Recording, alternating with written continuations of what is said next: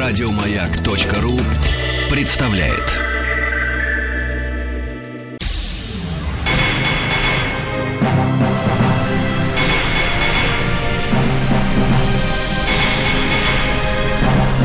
Собрание слов с Андреем Максимовым. Здравствуйте, Андрей Максимов э, на «Маяке».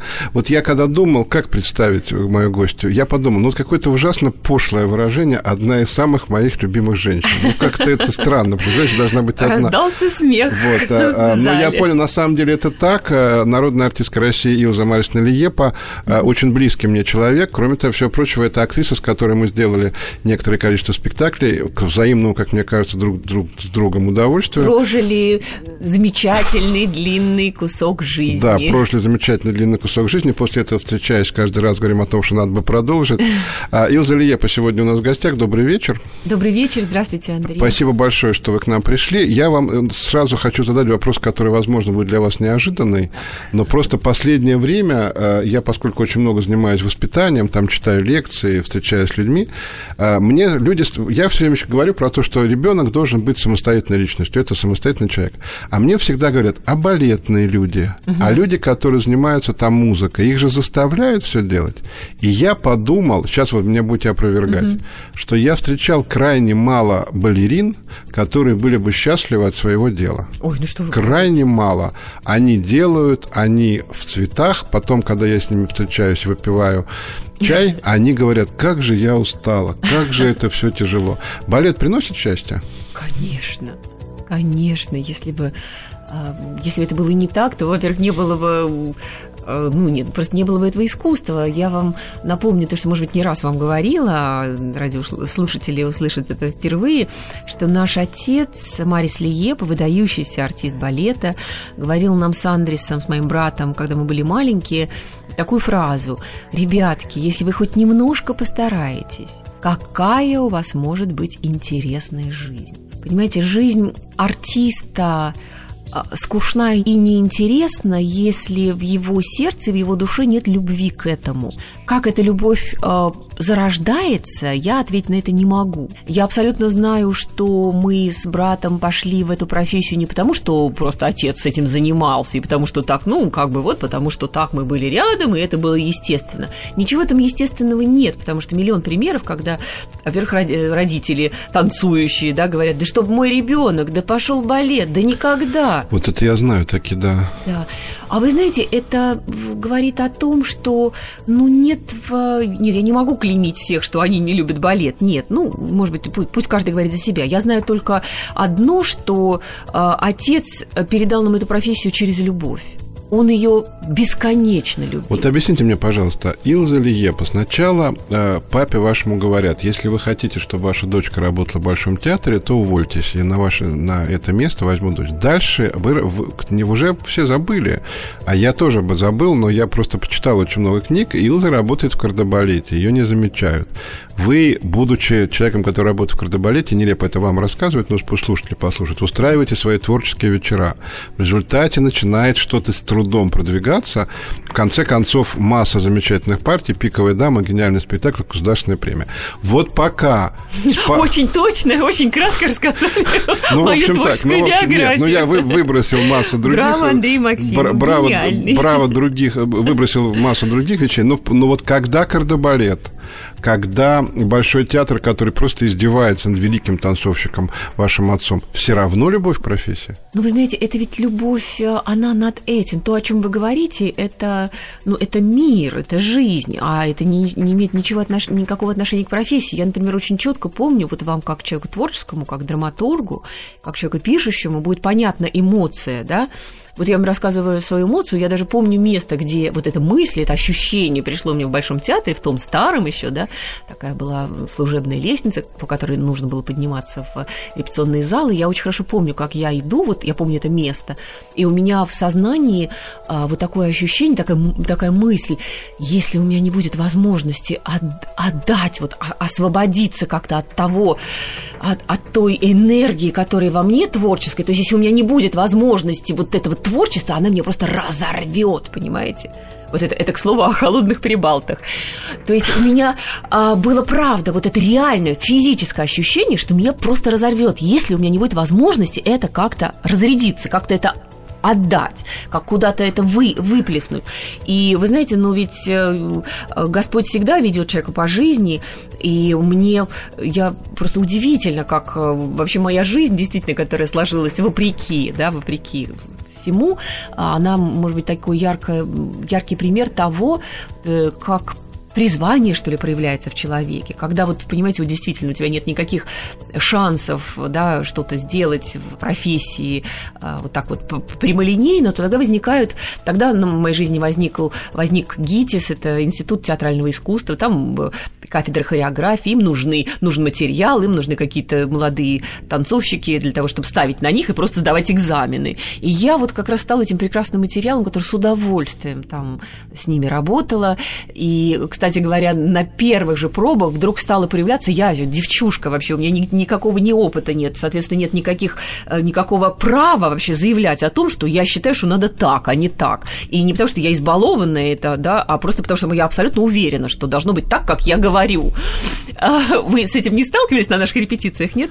Нет, вы очень покорная актриса, должен сказать. Вы нет такого, что вот будет так, как я говорю. Вы говорите, мне кажется, там были проблемы с одеждами, это другой вопрос, но это не имеет отношения. Значит, я обтесалась. Нет, все было. Я обтесалась, воспиталась. А поначалу я в буквальном смысле вот мне показывали, показывает хореограф Татьяна Сердюкова выход Медеи, номер, за который я потом получила премию за исполнительское мастерство на конкурсе балетмейстеров. Она показывает мне выход фронтально. Я говорю, нет, нет, я выхожу по диагонали. Нет, нет, нет, никакой фронтальной. Нет, по диагонали я выхожу.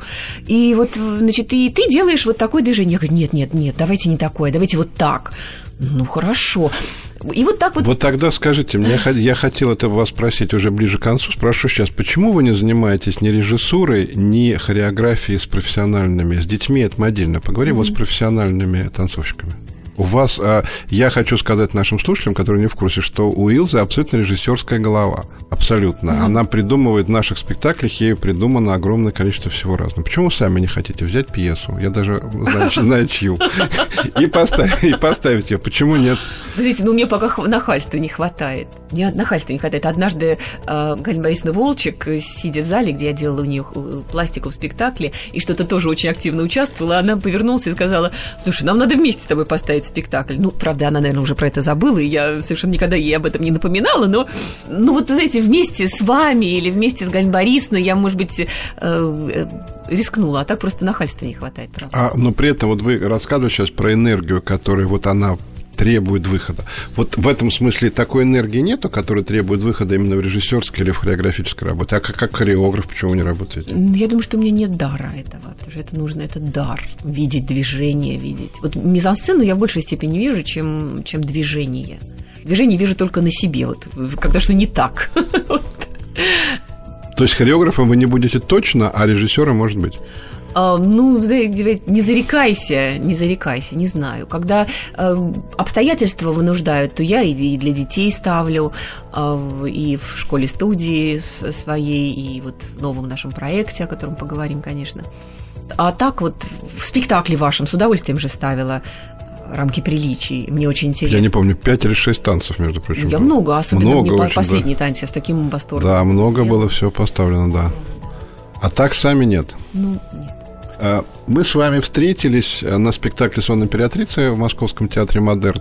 Потом сделали еще несколько спектаклей. Мне казалось, потом вы играли, я знаю, Юрия Петровича Любимого, что-то вы там делали, когда он, пока он был жив, и пока он руководил театром Таганки. Вы хотите как-то продолжать свою актерскую историю? Сами хотите? Или как получится?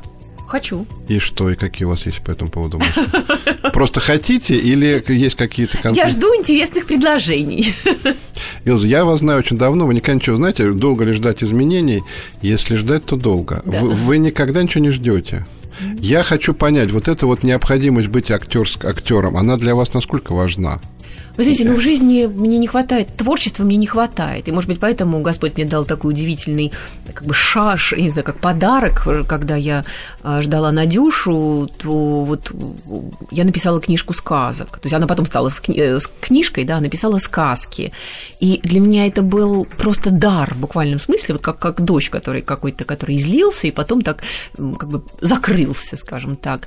Для меня это было творчество, которого мне так не хватало, понимаете? Вот я как бы вроде в потрясающем совершенно ожидании, и в то же время а, вот я, я вне творчества какого бы то ни было, и вдруг вот этот дар, понимаете, даже чудо, вы не представляете, как я ждала этого момента вечера, я вечером садилась, чтобы писать, и как я понимала, что я могу это, за это браться только в очень гармоничном состоянии, как я старалась прожить хорошо день, а, чтобы вечером быть вот быть в состоянии, да, вот взяться за перо, бумагу и как-то вот входить в эти истории, в сказки, которые оживали. Для меня это были не просто сказки, истории такие какие-то, ни с чем не связанные, а это же театральные сказки. Для меня это мой мир детства, того большого театра, которого сейчас уже нет, а, тех э, запахов, э, коридоров, полутонов, и поэтому я как бы входила не просто в сказку, а я входила в какое-то такое пространство чуда, детства, ну, что очень так глубоко спрятано. Но это не ответ на вопрос, хотите ли вы. Это замечательно. Хочу, я читала, хочу ли что... я играть? Да, это, Нет, это я хочу очень играть, хорошая и история. я скажу, да, больше скажу, что у меня есть э, мысли, которые я вынашиваю. В общем, как-то так. Они, они, они еще ждут. А вы себя воспринимаете, если, знаете, вот меня всегда спрашивают на телевидении, как ваш подписывать титр какой давать, да, да, тоже кстати, это большая, интересно. большая, большая проблема. Вы себя воспринимаете кем? Хороший вопрос. Ну, все-таки балерина, безусловно, потому что все-таки это профессия, которая с 6 э, лет в моей жизни, да, и которой я изменяла, правда, иногда. Да, а кто-то иногда говорил, забудьте, имея в виду балет, это ваше темное прошлое. Балерина. Балерина, ну, надеюсь, что актриса. А писатель? Писатель. Писатель.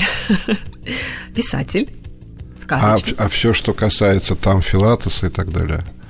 Да, безусловно, и э, в какой-то степени э, человек бизнеса, в какой-то степени продюсер, э, организатор, общественный деятель, потому что меня волнует то, как как живет общество в нашей стране, особенно дети. Это стало, это вошло в мою жизнь, ну, конечно, с рождением ребенка в огромной степени, а, но еще раньше, когда 8 лет назад мы с моим партнером Марией Субатовской, подругой и таким единомышленником, когда мы открыли первую школу-студию, называется школа-студия Лазалиепа, проект, который не только для детей, собственно говоря, мы открывали для взрослых, и я даже скажу в большей степени, мы открывали для таких людей, как вы, которые никогда, которые далеки от спорта. Я занимаюсь фитнесом, вы давно меня не видели. Я именно так и говорю, для тех людей, которые занимаются фитнесом, но которые, которые при этом имеют, а, умеют возмож... имеют возможность размышлять, да, и выбирают для себя лучше. Ну, так как для которых люди умеют, все таки размышляют, они э, не ходят в Макдональдс или заходят туда крайне редко, а понимают, что лучше всего домашняя еда, например, да, вот, и правильная еда. Вот также и в то, что касается движения и спорта, и фитнеса, есть тоже правильное и неправильное. И поэтому, когда мы начали этот проект, я, я осознала, и мы обе осознали, что мы хотим делать правильные вещи. И из этого сложился наш концепт. И поэтому Пилатес, и еще надо сказать, что Пилатес привезла в Россию Мария, да, Мария Субатовская первая привезла в Россию Пилатес.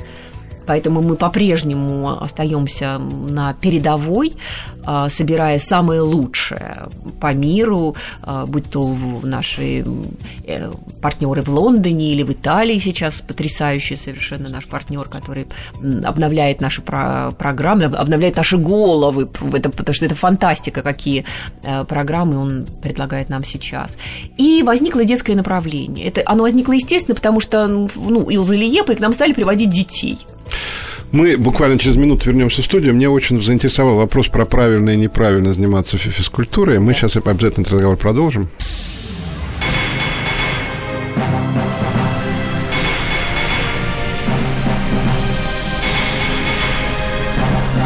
Собрание слов с Андреем Максимовым. Илза Лиепа сегодня на маяке. А, вот вы, мы поговорим про ваш проект, про детей. Но вот вопрос, который меня очень заинтересовал. Если я вас прошу про правильно-неправильное питание, в общем, понятно, в общем, понятно, там угу. свежие продукты, без химии и так далее. А если я вас прошу, как правильно заниматься своим телом, и самое как неправильно. Вот что люди делают неправильно, люди, которые хотят заниматься своим телом, что они неправильно делают? Ну, вы знаете, надо просто посмотреть э, со стороны на то, что на ту точку, где мы сейчас находимся. Мы это наше общество, которое является потребителем да, продуктов питания или, или предложений фитнеса. Да. Когда это стало возможно, разумеется, к нам хлынуло э, к нам хлынул сначала, э, я повторюсь, Макдональдс, да, когда там стояли очереди, и я так же, как и многие, тоже одна из тех, мне было безумно интересно, и нужно, нужно было это попробовать, потому что это была такая новинка. Да? Это касается и фитнеса тоже. Это касается здоровья нашего движения. А, да, безусловно, а, фитнес-центр с залом тренажеров, а, с студией где занимаются много человек, групповой, группового тренинга, это такой Макдональдс. Макдональдс это же тоже вкусно иногда, правда? Вот это же какие-то вкусовые рецепторы. Всегда вкусно. Что обидно-то же, вкусно всегда. Ну, Вредно, но вкусно. Нет, вот именно. Мне-то вот всегда, когда я случается, ну, практически уже давным-давно не случалось, но всегда это чувство того, что я делаю неправильную вещь, оно отравляет мне а все вкусовые вред? рецепторы. А, а в чем вред э, фитнеса вот такого традиционного? Ну, вы знаете, прежде всего я хочу сказать, что женщинам вредно заниматься на тренажерах, вредно физически, потому что просто женщине это противопоказано показано. Ей нужно совершенно по-другому укреплять пресс, совершенно по-другому укреплять спину. Вообще нужно думать об укреплении а, глубоких мышц, да, потому что вот занятие на тренажерах, оно это такой вот внешние вот эти вот а, поверхностные мышцы, которые, в общем, ну, не то, что нужно женщине прежде всего, ну и мужчине тоже, да. А, там очень много травматичности, потому что это вес, вес который, ну, который ненормален для того, чтобы заниматься. Можно прекрасно а, позаниматься балетным экзерсисом. Вот, Андрей Маркович, я вас...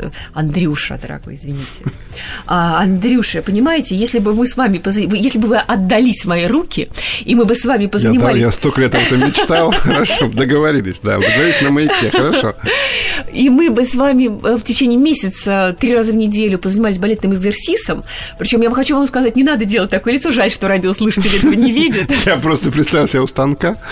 Ну, неважно. Ну, а почему вам кажется, стра... вам же не кажется странным, что всех артистов и вашего сына тоже, если он сейчас поступит в театральное училище, я думаю, что это произойдет, его поставят к балетному станку. Вот он как, как из... вы отвечаете? Он изящный, худой, изящный человек. Ну, хорошо, есть разные типы артистов, которые идут в театральное... А, а, молодых людей, которые идут в театральное училище. А почему вы думаете, их ставят к балетному станку? Вот вопрос. Ну, для развития, наверное, всего. Ну, вы знаете, тела. вот я вам сразу же скажу, что сейчас, когда общество шагнуло так далеко, и есть разные виды э, упражнений, упражнений, пластики, модерн, еще что-то, еще что-то. Э, если нужно развить пластику, да, можно заниматься чем угодно. А в балетных, в театральных училищах, училищах все ставят к балетному станку. И я вам отвечу, потому что балетный экзерсис воспитывает тело он не, не дает ему пласти, он в результате будет и пластичность, и умение владеть телом. Вы же как режиссер прекрасно понимаете, что а, воспитанное тело это не только то тело, которое держит а, осанку, да, да, да. да, да, да. Воспитанное тело это тело, которое может быть а, аппаратом оно может быть материалом, который может быть каким угодно, да, оно воспитано. И это воспит... воспитанным становится и жест, и поворот головы. И, опять же говорю, не только э, грациозным или не только благородным, а каким нужно, если это э, тело становится вашим аппаратом. А вот скажите узнаете. мне еще такую вещь. Меня больше всего на фитнесе потрясло то, что я поднимал там что-то и испытывал невероятный восторг. Вот это меня совершенно поразило, потому что я давно-давно занимался спортом, и я, я, собственно говоря, занимаюсь, и масса народу для этого. Я не, я не хочу худеть, потому что не хочу, хотя это происходит само по себе. Я э, для радости. Я, mm-hmm. я хожу на фитнес для радости, для того, чтобы я, когда походил туда, мне я испытываю радость. Вот то, что вы говорите, тоже дает, так вот, скажем, тот же станок. Он дает ощущение радости или он дает ощущение ужасной, изматывающей, но полезной работы? Нет, конечно, дает ощущение ощущение. Вы знаете, ну, для нас, для профессионалов, это а, просто, знаете, пока ты не позанимаешься, ты не проснешься даже. Но я знаю... Каждый день? Ну, стараемся, да, стараемся.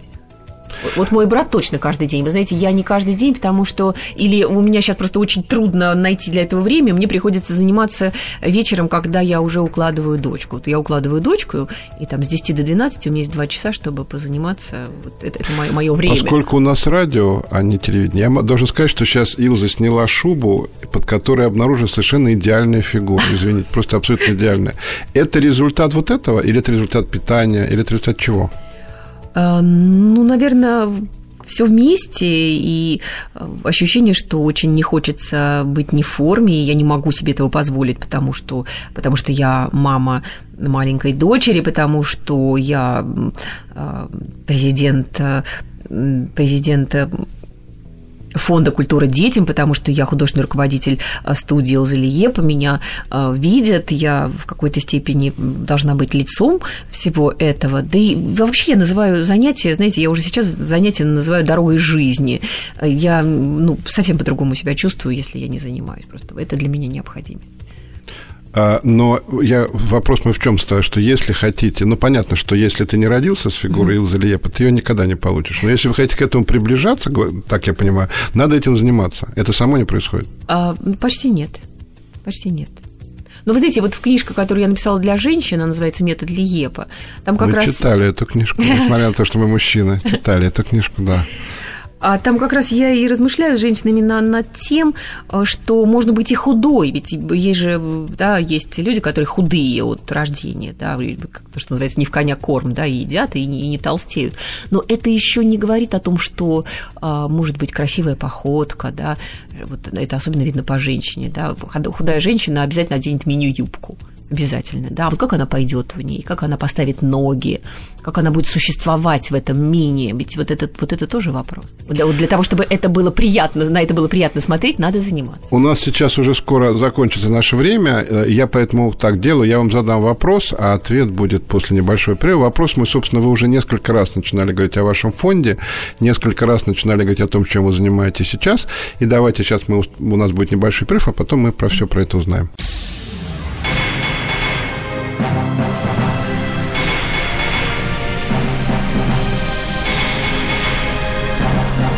Собрание слов с Андреем Максимовым. Илза Марисовна Лиепа, народная артистка России, сегодня у нас в гостях. И вопрос мой до перерыва звучал очень просто. Чем вы занимаетесь сейчас? Сейчас мне предстоит большой концерт. Это будет благотворительный концерт и первое такое официальное мероприятие фонда, который, тем не менее, существует э, ну, почти уже год. Э, фонд называется «Культура детям». И это естественное естественное продолжение э, тех мыслей, которые, которые мы вынашивали. Мы – это я и Мария Субатовская, мой э, соучредитель э, фонда, который мы вынашивали в течение многих лет, работая с детьми. Понимая, что пространство гармоничного детства – это большая ценность и большая, большой дефицит. И поэтому в программах нашего фонда, в том, о чем мы будем говорить, то, что можно будет увидеть на сайте нашего фонда, мы будем стремиться к тому, чтобы большое классическое искусство, я абсолютно убеждена, что классическое искусство сохраняет душу ребенка. Дайте только взрослые возможность детям прикоснуться к нему вот чтобы эти гармоничные программы, которые будет делать наш фонд, конечно, там есть и а, реальная помощь, и то, что было сделано, там приют Ковчег, наш, наш подопечный девический приют подмосковный, а, чудесный совершенно при монастыре Стефана Машского, они получили автобус, который им был так нужен, опять же, для того, чтобы э, приезжать в город и не отрываться от культуры, чтобы они могли ездить на выставки, в театры, благодаря нашим попечителям. Вот 11 декабря на сцене театра Вахтангова пройдет грандиозный совершенно концерт, а, участвовать в котором откликнулись э, Инна Михайловна Чурикова, Валерий Баринов, Игорь Костолевский, Надежда Бабкина, Александр Олешко, Андрей Слиепа, и еще а, многие, Евгений Миронов, и еще многие замечательные, блистательные наши звезды. Поэтому это вот такой взрослый концерт. Мы адресуем его его взрослым. Поэтому приходите для того, чтобы быть с нами и а, ну, становиться нашими соработниками. Вот я все-таки, э, вот то, что вы рассказываете, я про это же читал и знаю про это. Это, конечно, все поразительно и потрясающе. Но я каждый раз, когда про это читал, я думал, я знаю Илзу Льепу как очень творческого человека как нереализованную актрису, то есть реализованную недостаточно. Вам не кажется, что вот это все отнимает даже не время, а голову от каких-то творческих идей?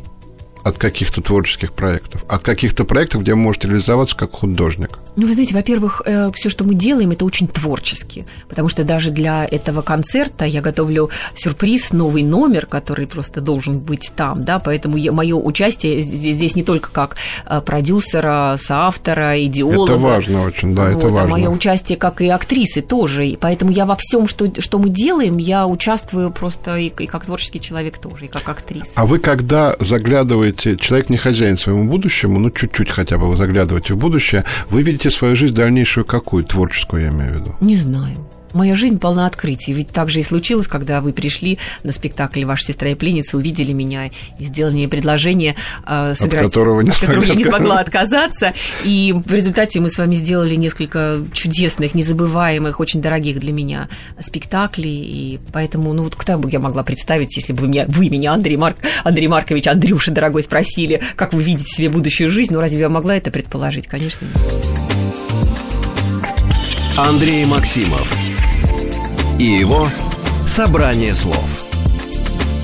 Если ко мне приходит человек, у которого есть дети, я всегда спрашиваю про воспитание, потому что мне это кажется очень важным. А родитель – это человек, который, посто... который должен постоянно ребенку рассказывать, как жить, или он не должен этого делать, а ребенок просто смотрит на родителя и живет так, как он. И пример все равно гораздо важнее, чем вот назидательные какие-то вещи. Безусловно, пример. Безусловно. Я абсолютно, вот, вы знаете, понимаю и верю, и пытаюсь тоже до всех донести, кому это нужно, тоже даже вот используя и свои, свои мощности, что ли, фонда и книг, а, что мы можем детям передать то, с чего я начала. Мы можем детям передать только то, что мы любим, только то, что мы любим. А потому что если мы сами не читаем, ну, хотим, гипотетически, это вроде хорошо, чтобы дети наши читали. Этого не будет, потому что мы, мы передаем детям что-то на уровне э, энергетики, на уровне таком тонком, что даже не передать. А, моя Надя танцует не потому, что я убеждаю ее, что ты будешь балериной. Я, в общем, смотрю на нее очень сильно сомневаюсь. И там говорю моему брату, что, ну, ты знаешь, вот у Нади что выворотности нет. На это мне мой брат говорит, ну и что, у тебя тоже нет выворотности. Э, понимаете, ну, она на каком-то подкорочном уровне понимает, что это наша жизнь, это жизнь ее деда гениального, это жизнь ее крестного отца Андреса, это моя жизнь, и поэтому она не просит меня поставить мультфильмы, она говорит, мамочка, ну дай мне станцевать хотя бы еще один балет. Это, это перед сном она говорит, Вы ну хотя бы еще сколько, один балет. Сколько вашему ребенку лет, скажите нашему? Наде четыре с половиной года, а сегодня утром она меня очень порадовала, когда мы завтракали, а по, по радио прозвучала сначала а, музыка Прокофьева, это был, а, это была фрагмент из «Золушки». Она говорит, мама, посмотри, послушай, каменный цветок. Я говорю, нет, Надюш, это не каменный цветок, это Золушка, но ты правильно поняла, потому что это один и тот же композитор, Сергей, Сергей Прокофьев. А потом она сделала такую ухмылочку и сказала, м-м, а это спящая красавица. Скажите, вы строгая мама?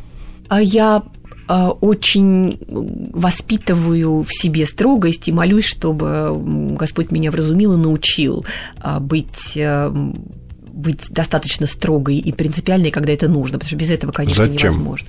А зачем? Вы знаете, это как в режиссуре. Вот когда вы мне а, в а, спектакле «Сон императрицы» потрясающе совершенно выстрелили, а спектакль просто зрители не знают, но я скажу, что э, спектакль, пьеса, которую Андрей Максимов написал, она изумительная совершенно, но очень сложная по фактуре. Там все время какие-то метаморфозы. Вот это на его, а вот это фантазии, вот это вам, вам снится, а вот здесь вы в реальной реальной жизни. И актрисе безумно сложно в этом существовать, вот в этом как бы психологическом перест... психологической перестройке. Я сплю, или я реальная, или это мне кажется, или это мои, мои не знаю, фантазии. Но когда вы мне, как режиссер, выстроили точно вот этот путь, понимаете, а вот справа, шаг направо уже там э, пропасть, и налево тоже пропасть, но вот здесь вот, вот твои полтора метра, и вот здесь ты абсолютно свободна. Вот это потрясающе. Вот это потрясающе, когда режиссер дает актрисе вот такой разве, то же самое и Разве родитель, спасибо вам за добрые слова, разве родитель режиссер своему ребенку? Ну, я просто, я просто такой пример привела. Нет, ну, что, в принципе, по... Нет, просто ребенок очень хорошо должен, у него должна сформироваться шкала ценностей. А, он, у него должен быть воспитан вкус, он должен быть... Мы никогда не сможем сделать так, чтобы он не видел ужасных вещей но он должен э, понимать, что это ужасно. Вот такой важный для меня вопрос. Это, с вашей точки зрения, дается Богом или это воспитывается? Вкус, например. Например, э, вот ваш ребенок слушает музыку по утрам Прокофьева, слушает по утрам ребенок. Понятно, что ему это нравится. Если бы это не нравилось, нам не слушала. Дети да, же... потому что когда мы ехали в машине и звучали детские песенки, но в нехорошей аранжировке, она сказала, как, какие хорошие песенки, какая плохая музыка. Вот, значит, это воспитывается или это дается дается Богом. Кому дается, кому-то не дается. Вообще вкус. Ну, воспитывается, конечно, воспитывается. А Бог тут ни при чем. А вы знаете, я просто надо... Это вот очень такая тонкая э, грань, а, когда ты занимаешься, ты должен заниматься воспитанием, но ты должен понимать, что без, а, без помощи Божией ты абсолютно ничего не, не, не сделаешь. Это я прочитала у одного священника многодетного, и мне эта мысль настолько понравилась, что я поняла, что она такая правильная, когда он сказал, что, вы знаете, когда у меня вот сынов, и сыновья, у него было много детей, вот сыновья, как вы растили сыновей? Он сказал, вы знаете, я просто понимал, что я ничего не могу сделать, я просто с ними разговариваю, разговаривал, и я молился Богу и просил, чтобы Господь воспитал их, потому что я ничего не могу сделать. И вот это то, что я тоже очень хорошо понимаю, что я просто прошу, чтобы Господь воспитал, потому что я тоже ничего не могу сделать, да, я пытаю, я делаю попытки, и попытки делать нужно, конечно, да, но, в принципе, без Бога мы ничего не можем сделать. Вы можете, вашей дочери 4,5 года, вы можете ей рассказать о своих печалях? О своих сложностях, о том, что у вас не получается, о том, что у вас... Ну, у каждого человека что-нибудь болит. Да, Может? я все ей рассказываю. Я все ей рассказываю, ну, конечно, на ее детском уровне, не грузя ее какими-то э, неправильными вещами, но я все ей просто рассказываю, рассказываю, какой у меня сегодня был день. Ты знаешь, сегодня был такой чудесный день, и рассказываю, что было чудесного, а что меня расстроило, а что ну, как-то мне показалось неправильным. А человеку маленькому можно рассказывать про, про неприятное, про свои проблемы? Ну, вы знаете, опять же, ну, вот как рассказывать? Если говорить, что я так сегодня расстроилась, потому что у меня не получилось что-то такое, то, конечно, можно и нужно. А грузить, потому что а грузить чем-то, э, что как-то сотрясет ее душу, нет, конечно. Нет. Я знаю, что э, э, ваш ребенок выстраданный ребенок. Ребенок, вы очень хотели ребенка, и там, я не буду, это не, ничего дело, не мое в том числе. В результате вот родился выстроенный ребенок. А как вы поменялись? как рождение, понятно, что человек вот рождается и меняется. Это мы всегда говорим, как меняется ребенок, как меняется мама. Ну, лично у меня просто центр жизни изменился. У меня центром жизни всегда было творчество, да, и э, то, что я, ну, то, что я делаю, проекты, э, профессия. А, а сейчас центр жизни это, это Надя, это все, что связано с ней, и, а все остальное к этому прилагается. Чему Надя вас учит? Удивительной правде восприятия а, удивительного ощущения, что ответственности огромнейшей когда в твоих руках вот эта бесценная душенька, маленькая, с, невероятной доверчивостью, вот доверчивостью совершенно фантастической. То есть, в принципе, как ты ей скажешь, вот, вот мы говорим про воспитание, ты скажешь ей, что это хорошо, Прокофьев, и э, это хорошо, а вот это бум-бум, это плохо. И она это воспринимает.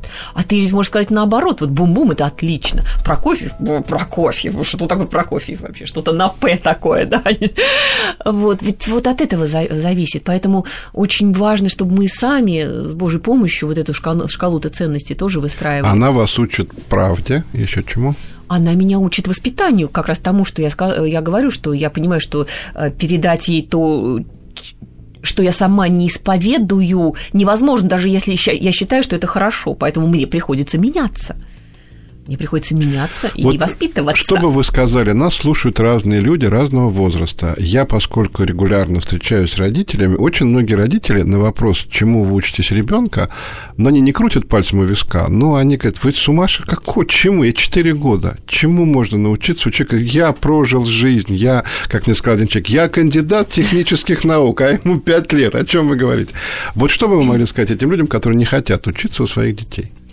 Ну, я могу сказать только как, как мама и как женщина. Вы знаете, когда Надюша была еще совершенно маленькая, вообще просто вот это то, что показывается руками там, да, чуть больше, чем 50 сантиметров, ну, там, может быть, она была 70 сантиметров, я поражалась тому, как вечером, когда я укладывала ее спать, и она засыпала вот этот маленький кулечек, я вдруг осознаю, что я целый день общалась абсолютно полноценно, общалась с этим человеком.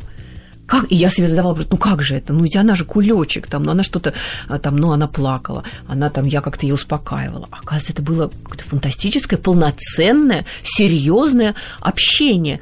Поэтому мне просто кажется, что с ребенком нужно, а, я, может быть, скажу так, вот, может быть, самая главная задача наша, а, когда самая главная задача вообще на, на всю жизнь, это сохранить с ребенком доверительные, близкие отношения и никогда его не предавать. Вот это, мне кажется, наша родительская а, миссия и наш родительский долг. Никогда не предавать наших детей. Каким бы они ни были, мы всегда должны оставаться на их стороне. Они всегда должны быть уверены, что что бы с ними ни случилось, какие бы они ни сделали ошибки в жизни, что если они наберут э, номер нашего телефона или придут и откроют нашу дверь, что а, там они встретят любовь. Вот я очень люблю радио, я очень жалею, что сейчас вы не видите глаза Илзы, Лиеп. У нас небольшой прыв, мы продолжим.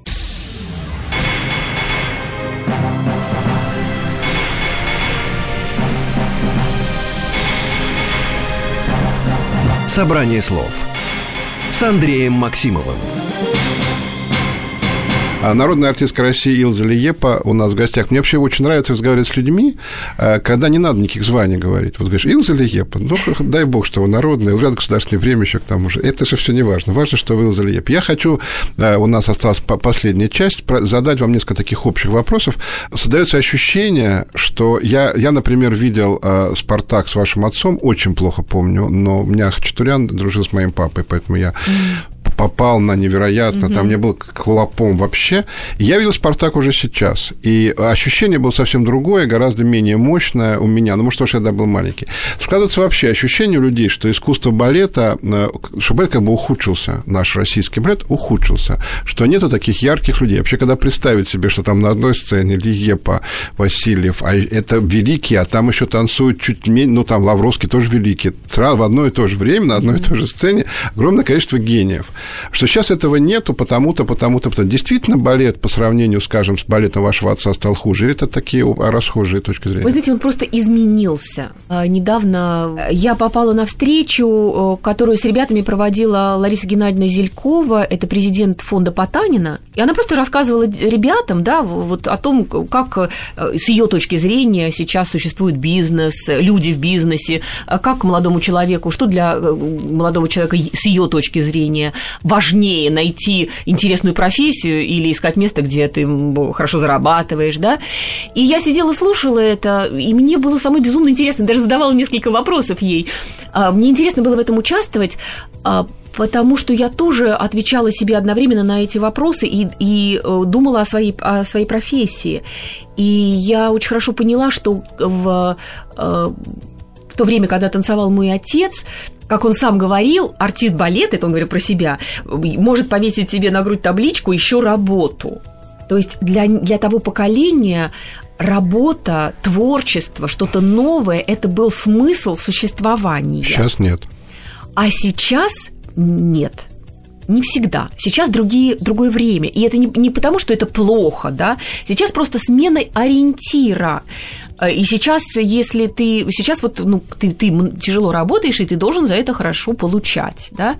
И это не значит, что это плохо. Просто это меняет абсолютно внутреннее устройство и меняет профессию. И поэтому сейчас э, вы можете увидеть совершенно фантастических танцовщиков и балерин, которые делают ну, невероятные вещи, невероятные вещи, и техника очень ушла вперед, и эстетика балета очень ушла вперед. Но вы редко можете столкнуться с тем, чтобы вы, э, э, вас ошеломил исполнитель, вот так, чтобы вы ушли просто потрясенные, как уходили тогда, когда на сцену выходили Васильев, Максимова, Лиепа. Это связано с неправильной мотивацией, не, не с неправильной, с другой, с другой. С другой мотивацией артистов? Другой, да, с другой. Я думаю, что да. Андрей Максимов и его «Собрание слов». На одной радиостанции нельзя называть другие радиостанции, поэтому я скажу, что на одной из радиостанций, э, скажу вам, потому что Илза это знает, Илза делает замечательную, на мой взгляд, программу про балет. Я даже вам звонил несколько раз и говорил по этому Спасибо. поводу. Э, я не так давно, вчера, несколько дней назад, я слушал, э, не сначала включила, там звучала фамилия Пушкин-Пушкин. Я думаю, что это про поэта, это оказалось совсем даже, даже не про поэта, а про про кого? Как про этого человека можно сказать? Это, про, это была передача, посвященная выдающемуся педагогу, балетному педагогу Александру Ивановичу Пушкину, петербургскому, а, петербургскому артисту бывшему, да, который а, работал в Вагановском училище и который воспитал множество а, блистательных танцовщиков, но два из них выдающихся и известных всему миру – это Михаил Барышников и Рудольф Нуриев. Вот Илза делает э, передачу про человека, который воспитал Барышникова, ну, так немножечко. Огромное количество судеб, понятно. И какая-то и была судьба, которая вот лично вас, как человека, поразила более всего? Ну, вы знаете, каждая, каждая передача откликается во мне просто очень глубоко, и каждое для меня открытие. Даже те судьбы, которые, казалось бы, я... Но какой-то одной нету, которая вот наиболее... Ну, именно не то, не то, что это наиболее великий танцовщик или наименее великий, а просто вот вас это... Или потому что она была недавно. Вы знаете, я, может быть, скажу, опять же, не про одну судьбу, а вот так же, как тоже и говорила про себя, что вот на, на примере судеб э, балетных э, танцовщиков, педагогов, хореографов я вижу, как проявляет себя промысел. Вы понимаете, вот как, как, если у человека есть вот такая, ну, как бы вот эта звезда, что а как она реализуется, ну, вот быстро и кратко, Рудольф Нуриев, татарский мальчик, родившийся в Уфе, в бедной семье, испытавший невероятные э, комплексы в детстве, когда его мама носила на плечах э, в школу, потому что не было обуви, его дразнили нищим, и он еще приходил, что для него было жутко тяжело, он носил пальто своей сестры. И этого мальчика спасало вот в те ужасные детские тяжелые годы, его спасало то, что по радио передавали классическую музыку, и он приникал к радиоприемнику, и через Вы говорите, это, это воспитывается. Ну, это, это, это, это как раз... Божий промысел. Это как раз то, что вот какая-то, знаете, вот такие поцелованные, да, вот Богом люди, и как вот потом на его примере проследить, как его Господь привел все таки в эту профессию, когда он начал балету заниматься в 17 лет, когда уже заканчивают, понимаете, танцевать, и стал таким а, выдающимся, выдающимся мастером, эстетом, собирателем а, ценностей таких невероятных. Я сейчас задам вам вопрос, вы на него ответите. Времени. Вот если не времени, чего вам больше всего сейчас не хватает в жизни? Времени. Так, понятно, это мы предположили. Я хочу еще с удовольствием пригласить всех, кто нас слушает, а, заходить на наш сайт, сайт нашего фонда «Культура детям», потому что там много интересной информации для родителей и для тех, кто интересуется нашим будущим, потому что... И 14, 14 да? 11, 11 декабря, декабря да, прийти к нам на нашу презентацию нашего фонда и а, посмотреть, про, и посмотреть информацию про наши уникальные елки в дворянской усадьбе 27 и 28 декабря. Поэтому заходите на, на наш сайт и будьте тоже вместе с нами и вместе с нами работайте. Неожиданный в... ответ на вопрос, чего вам не хватает. Я хочу сказать вам за большое спасибо. Мы давно не виделись. Я хочу сказать спасибо большое радиостанции «Маяк», хотя да. бы за то, что да, она нас свела. Мы с вами давно не виделись. Я хочу сказать, что лично я, и я думаю, что ко мне присоединятся все слушатели «Маяка» и вообще все люди, мы все время ждем от Илзы чего-нибудь неожиданного, потому что Илза такой человек, который все время что-нибудь делает, и это всегда получается творчески, всегда неожиданно. Я, наде... я ув... не надеюсь, я знаю, что это будет, будет. И более того, я уже теперь жду чего-то неожиданного от вашей дочери. Потому что она ваша дочь, четыре с половиной года, это еще не очень много, но я думаю, что со временем очень-очень быстро, к сожалению, это все проходит, мгновенно могу вам да. сказать. Мы будем ждать что-то неожиданное от нее тоже. Спасибо большое, Илза, за то, что вы к нам пришли. Спасибо большое, Андрей, что вы меня пригласили, и радиостанции «Маяк», которую я очень уважаю. Спасибо большое. Спасибо всем, кто нас слушал. С вами был Андрей Максим. Всего доброго, до свидания, пока. Андрей Максимов и его «Собрание слов».